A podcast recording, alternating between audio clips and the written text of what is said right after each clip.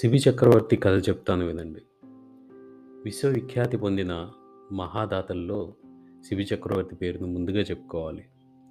ధర్మనిరతిలోనూ దానగుణంలోనూ శిబి చక్రవర్తి పేరు ప్రఖ్యాతలు దేవలోకం వరకు వ్యాపించాయి. అయితే శిబి చక్రవర్తి నిజంగానే ధర్మనిరతి గలవాడా దానగుణ సంపన్నుడా? ఇదేదో తేల్చుకోవాలని ఒక పరీక్ష పెట్టాలని నిర్ణయించుకున్నాడు యమధర్మరాజు. ఈ విషయంలో అతడికి తోడుగా ఉండటానికి సిద్ధమయ్యాడు దేవేంద్రుడు. ఈ సంగతి తెలియని శిబి చక్రవర్తి ఒకరోజు తన రాజప్రాసాదం మేడ మీద కూర్చుని ప్రకృతిని తిలకిస్తూ ఉన్నాడు. ఎక్కడి నుంచో ఒక పావురం శరవేగంగా ఎగురుకుంటూ వచ్చి ఆయన చెంత వాలింది. ఈలోగా దాన్ని తరుముకుంటూ ఒక గద్ద వచ్చింది. అనుకోని పరిణామానికి నివ్వెరపోయాడు శిబి చక్రవర్తి. ప్రాణభయంతో వణుకుతున్న పావురం రాజా నువ్వే నన్ను కాపాడాలి అని మొరపెట్టుకుంది. తప్పక కాపాడతాను. నా రాజ్యంలో ఎట్టి పరిస్థితుల్లోనూ బలహీనులకు రక్షణ ఉంటుంది అని భరోసా ఇచ్చాడు. పౌరాన్ని తరుముకుంటూ వచ్చిన గద్ద ఊరుకోలేదు. రాజా నేను ఆకలితో ఉన్నాను. ఈ పావురం నా సహజ ఆహారం. దాన్ని వదిలేస్తే నేను ఆకలి తీర్చుకుంటాను అని అడిగింది. రక్షణ కల్పిస్తానని పావురానికి నేను మాట ఇచ్చాను. దాన్ని వదలలేను. నీ ఆకలిని తీర్చుకోవడానికి మరేదైనా అడుగు ఇస్తాను. పావురాన్ని వదిలేయి అని బదులిచ్చాడు శిబి శిబి చక్రవర్తి. రెండు షరతులు అంగీకరిస్తే పావురాన్ని వదిలేస్తాను అని చెప్పింది గద్ద. సరే అన్నాడు శిబి చక్రవర్తి. షరతులు ఏంటో చెప్పమన్నాడు. పావురం బరువుకు సమానమైన మాంసాన్ని నీ శరీరం నుంచే కోసి ఇవ్వాలి.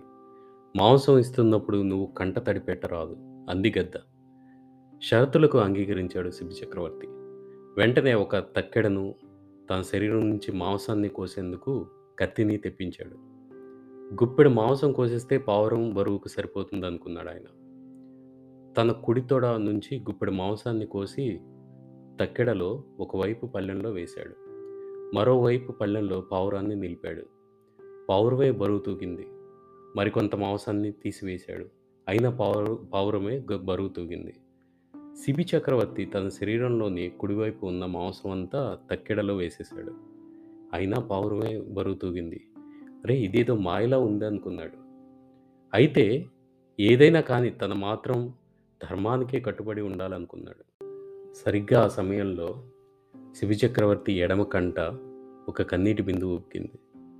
దానిని చూడంగానే గద్ద రాజా నీవేదో అయిష్టంగా నీ మాంసాన్ని ఇస్తున్నట్లున్నావు.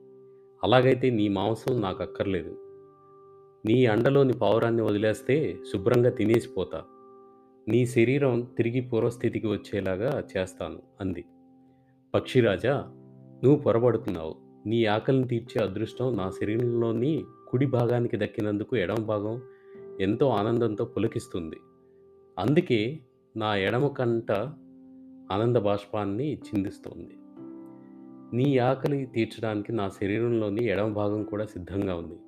చూడు ఎడమ భాగంలోని నా మాంసాన్ని కూడా వేసేస్తాను అంటూ మళ్ళీ కత్తిని తీ- పని చెప్పబోయాడు.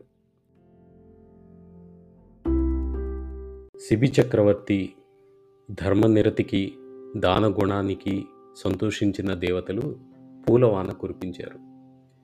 అతడి శరీరానికి పూర్వరూపం ఇచ్చారు. గద్ద రూపంలో ఉన్న యమధర్మరాజు పౌరం రూపంలో ఉన్న ఇంద్రుడు తమ నిజ రూపాలతో ప్రత్యక్షమయ్యారు. ఇదంతా నీ ధర్మనిరతిని పరీక్షించేందుకు ఆడిన నాటకం అని చెప్పి అంతర్ధానమయ్యారు. దీంట్లో నీతి ఏమిటంటే ఎట్టి పరిస్థితుల్లోనైనా ఇచ్చిన మాట తప్పకపోవడమే ధర్మం.